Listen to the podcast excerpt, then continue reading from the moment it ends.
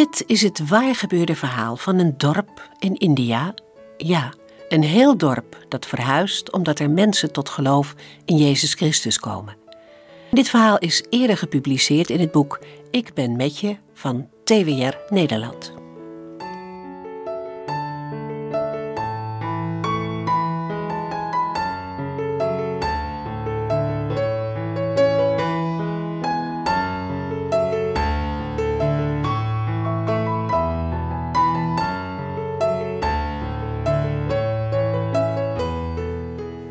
Ik begrijp hier niets van. Het zou toch echt hier moeten zijn? Verbaasd kijkt Nadish om zich heen. Uiterst merkwaardig, vindt ook zijn collega Akesh, terwijl hij zich nog eens over de kaart buigt. Ik denk dat het dorp verdwenen is. Nadish grijnst. "Eh, je bedoelt dat het in de grond gezakt is, of zo? Als je het mij vraagt, heb jij te veel films gekeken. Een dorp kan niet zomaar verdwijnen. Akesh kijkt verontwaardigd terug. Natuurlijk niet. Maar het lijkt alsof het hier wat minder begroeid is dan waar we zojuist langs reden. De mannen zijn op zoek naar een klein dorpje op de beboste hellingen van Andhra Pradesh in India. De overheid wil daar een paar bronnen laten graven. Laten we nog een klein stukje die kant op gaan. We kunnen ook niet zomaar teruggaan, dan krijgen we verwijten. Akesh gaat weer achter het stuur zitten en als ook Nadish is ingestapt, rijden ze de weg verder af. Daar, bij die bocht, roept Nadish. Daar zie ik wat.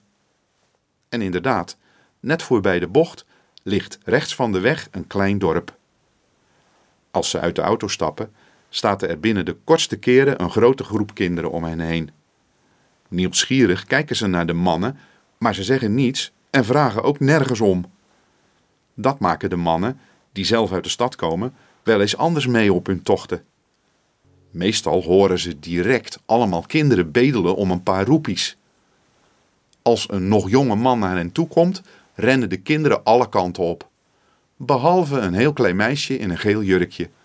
Zij steekt beide armen uit naar de dorpeling, die haar glimlachend op zijn arm neemt. Welkom, kom toch verder, spreekt hij de beide mannen aan. Mijn naam is Rajib. Er is thee voor u. Na de kennismaking en een uitgebreide uitwisseling van beleefdheden stellen ze dan toch hun prangende vraag. Waar is het dorp gebleven dat volgens de kaart voorbij de bocht aan de overkant van de weg zou moeten liggen? Weet Rajib daar misschien meer over? De vraag brengt hun vriendelijke gastheer in verlegenheid. Dat is een lang verhaal. Wilt u dat echt weten? De gasten vertellen dat de regering het dorp wil helpen door bronnen te graven. Zij zijn gekomen om daar afspraken over te maken en alles te regelen. Maar dan moeten ze wel zeker weten dat ze het juiste dorp hebben. Ik begrijp het. Dat is goed nieuws voor ons. We kunnen die bronnen goed gebruiken. Zelf hebben we geen middelen om bronnen te graven, maar het zou ons heel erg helpen. Dank u wel. Als u wilt wachten, dan zal ik iemand halen die u kan vertellen over het oude dorp. We praten niet zo vaak over vroeger, maar ik zal het voor u vragen. Het duurt lang voor Rashid terugkomt. Een oudere man loopt langzaam naast hem. Hij begroet de gasten beleefd en hartelijk. Het is een eer om u aan Ramu voor te stellen, zegt Rashid. Hij is onze dorpsoudste. Ramu neemt het gesprek over. Ik hoorde dat u op zoek bent naar het oude dorp. U heeft gevonden wat u zocht.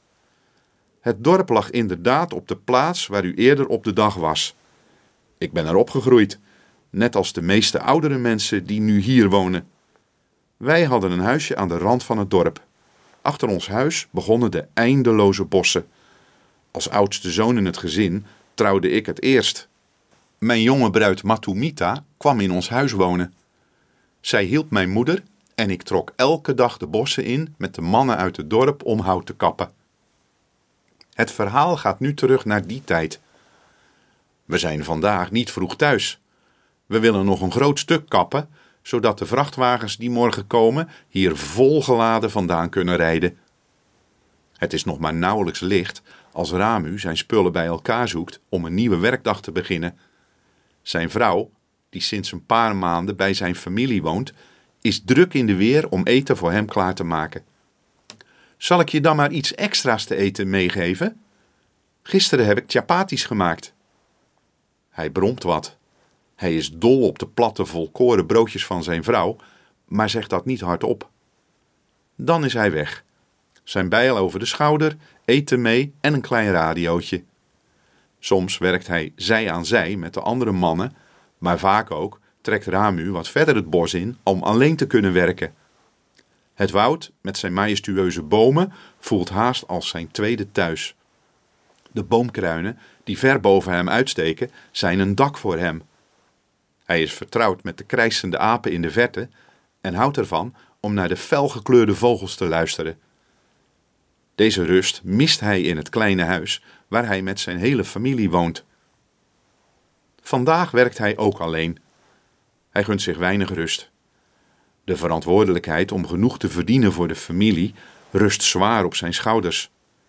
Sinds zijn vader is gestorven, verdient hij de kost voor zijn moeder en de rest van het gezin. Daar is nu ook nog zijn eigen vrouw bijgekomen, en wie weet komen er binnenkort ook kinderen van hemzelf bij.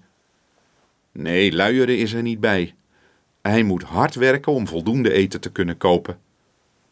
Het hout uit de bossen mag dan goed verkopen op de wereldmarkt, maar de opbrengst komt maar voor een klein deel in hun dorp terecht.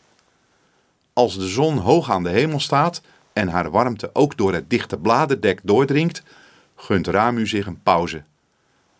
Hij zoekt een plekje op om te eten en pakt de radio. Meestal luistert hij naar filmmuziek. In de Andhra Pradesh worden heel veel films gemaakt. Daar ziet hij nooit wat van, maar de muziek die erbij hoort is erg geliefd en wordt veel gedraaid op de radio.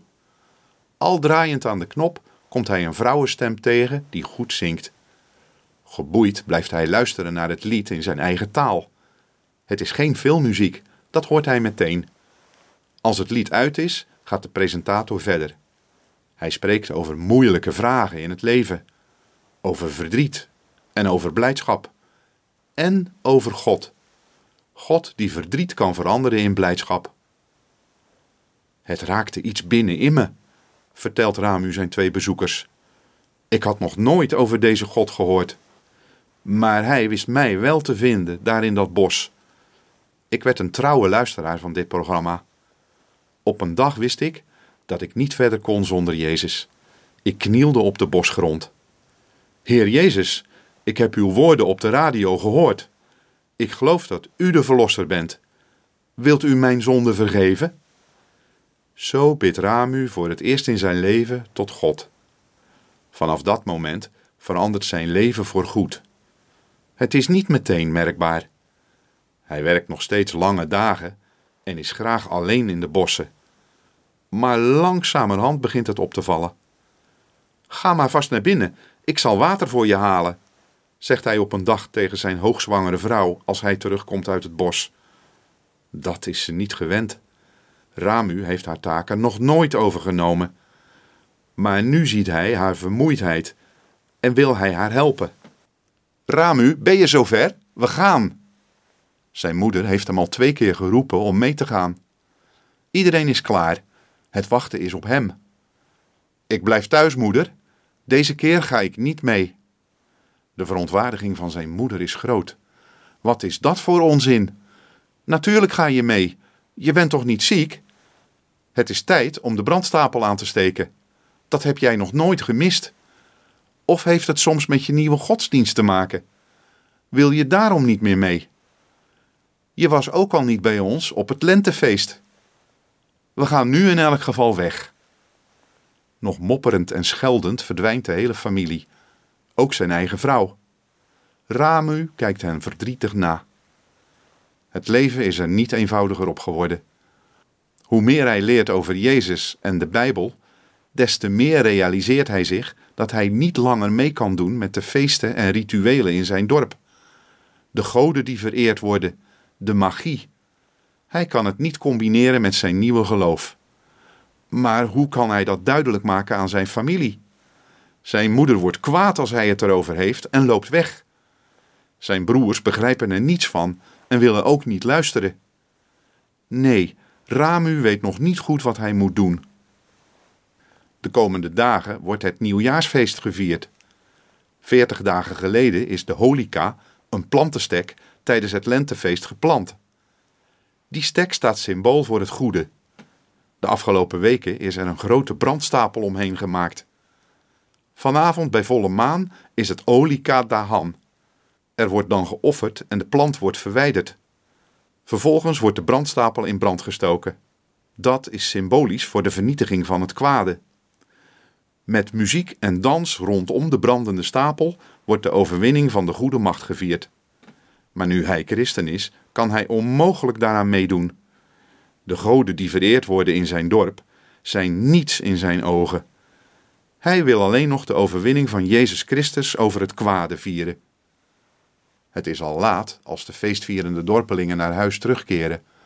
Het lawaai komt zijn kant op. Als het steeds dichterbij komt, vraagt Ramu zich af wat er aan de hand is. Hij woont aan de rand van het dorp en heeft de hele avond de geluiden van het feest al wel gehoord. Nu lijkt het alsof het feest zich verplaatst in de richting van zijn huis. Dan wordt de deur opengegooid. Kom naar buiten, Ramu. Waar was je toch vanavond? Hij kijkt in de woedende gezichten van zijn dorpsgenoten. Zijn buren, zijn vrienden, zijn familie. Ze schreeuwen door elkaar. Hij begrijpt niet precies wat er gaande is, maar wel wat de aanleiding is. Dit moment zat er al een poosje aan te komen. Ze accepteren niet langer dat hij niet meedoet met de offerfeesten. Als Vagaspati, de oude wijze man uit het dorp, zijn hand opsteekt, bedaart het lawaai enigszins. Ramu, je krijgt morgen de laatste kans. We verwachten jou morgenochtend bij de brandstapel om met ons het nieuwe jaar te vieren. Als jij er niet bent, is er in dit dorp geen plaats meer voor jou. De woorden komen toch nog als een schok. Hij had niet verwacht dat ze zo ver zouden gaan. Het dringt langzaam door wat er aan de hand is. Hij wordt verbannen, voor altijd weggestuurd uit het dorp waar hij thuis hoort. Van zijn familie, zijn vrouw. Huilend loopt ze door het huis. Ze smeekt hem om morgen mee te gaan. Ze kunnen hem niet missen. Wat moeten ze zonder hem? Hij kan zijn moeder toch niet in de steek laten? Er wordt luid gejammerd door de vrouwen. Uiteindelijk vlucht hij naar buiten, een klein stukje het bos in. Bang voor wilde dieren is hij niet. Hier in de rust kan hij naar God om hem zijn levensgrote zorgen te vertellen. Om te weten te komen wat hij moet doen.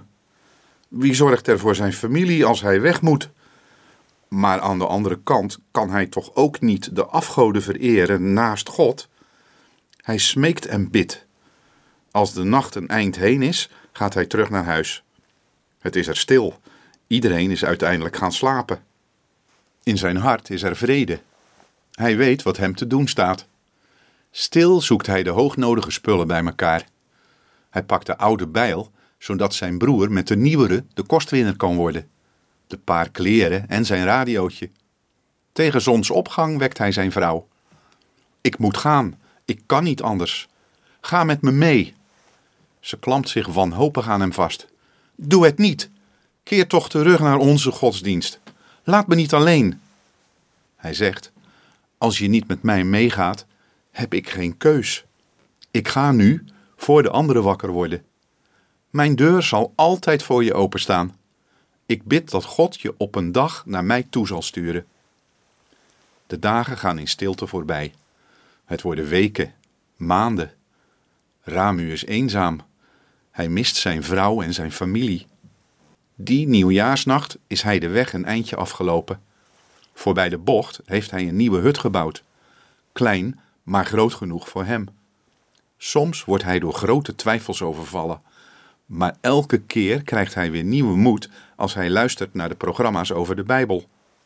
Dat woord van God helpt hem erdoor. Diep van binnen weet hij zeker dat hij nooit terug kan naar zijn oude godsdienst. De dorpelingen behandelen hem achterdochtig en vijandig. Er is veel over hem gepraat, dat staat vast. In het bos werkt hij nog met de mannen samen. Nu hij weet dat er een echte levende God is, wil hij dat graag met hen delen. Soms zet hij zijn radio aan waar de anderen bij zijn. Er zijn mannen die daarvoor weglopen. Anderen doen alsof ze niks horen. Zijn broer probeert hem vaak over te halen om terug te komen in het dorp. Hij begrijpt niet dat Ramu zoveel opgeeft voor zijn nieuwe geloof. Luister dan toch zelf eens naar die woorden, Ravi, probeert Ramu nog eens. Dan zul je merken dat het goede woorden zijn. Maar het helpt niet. Elke avond keert Ramu eenzaam naar zijn hut terug, terwijl de andere mannen samen naar het dorp gaan. Hij is blij verrast als op een dag iemand het pad naar zijn hut oploopt. Nog niet eerder kwam iemand bij hem. Ravi, wat geweldig om je te zien. Hoe is het met je? En met onze moeder? En met Matumita? Alles wil hij weten. De broers hebben al veel thee gedronken wanneer Ravi met de reden van zijn bezoek voor de dag komt. Kan ik hier vannacht slapen? Je zult het haast niet geloven, maar mij is hetzelfde overkomen als jou. Ik geloof nu ook in jouw God. Er is geen plaats meer voor mij in mijn moeders huis en in het dorp. Ramu heeft tranen in zijn ogen wanneer hij dat hoort. Hij heeft veel gebeden, vooral ook voor zijn familie. Maar dat zijn broer hier nu ook als broer in Christus staat, is een groot wonder. Voor het eerst bidt hij die avond samen met iemand. In de weken die volgen bouwen de mannen aan een nieuwe hut voor Ravi. Terwijl ze nog bezig zijn, komt er een andere man uit het dorp bij hen. Ook hij is verbannen om zijn nieuwe geloof. Nu zijn ze al met z'n drieën. Overdag in de bossen merken de mannen nog wel veel vijandigheid. Sommigen keren hen letterlijk de rug toe en weigeren om zij aan zij te werken met hen. Anderen zijn nieuwsgierig, hoewel ze dat niet willen toegeven. Zij luisteren mee, maar doen alsof het hen niet interesseert. Intussen blijven de drie mannen samen bidden en luisteren naar de radio. En ze merken dat het de andere dorpsgenoten niet onverschillig laat. In de maanden die volgen komen er meer mensen wonen bij Ramu. Gezamenlijk wordt er elke keer een nieuwe hut voor de verbannen mensen gebouwd. Als op een dag Matumita met een peuter aan de ene hand en op haar hoofd een bundel bezittingen bij Rami op de deur klopt, is zijn blijdschap met geen pen te beschrijven. Hij heeft er zo op gehoopt en voor gebeden, maar durfde niet te geloven dat het ook echt eens zou gaan gebeuren. En toch is ze er nu, zijn vrouw, met zijn zoon Rajib. Uiteindelijk kwamen er steeds meer mensen hier wonen. Er ontstond een heel nieuw dorp. We zijn op een dag met enkele mannen naar het oude dorp gegaan om te praten met het handjevol mensen dat er nog woonde. Het leek ons beter om één dorp te gaan vormen dan dat zij daar eenzaam achterbleven.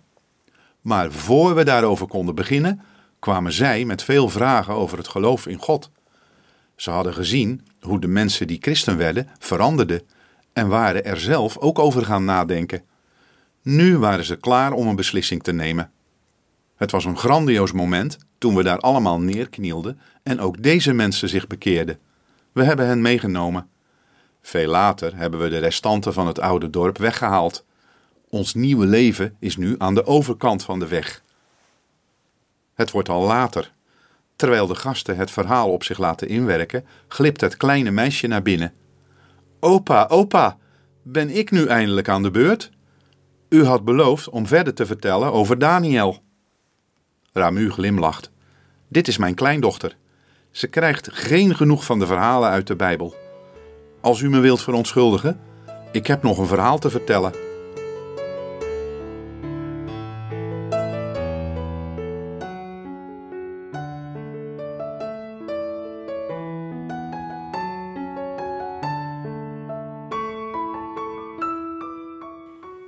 Wilt u het boek Ik ben met je zelf lezen? Dan kunt u dat bestellen via www.ikgavoorjeuit.nl.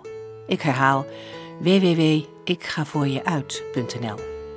Als u dan uw naam en adresgegevens vermeldt, dan sturen wij u het boekje toe en betaalt u alleen de portokosten van 2 euro.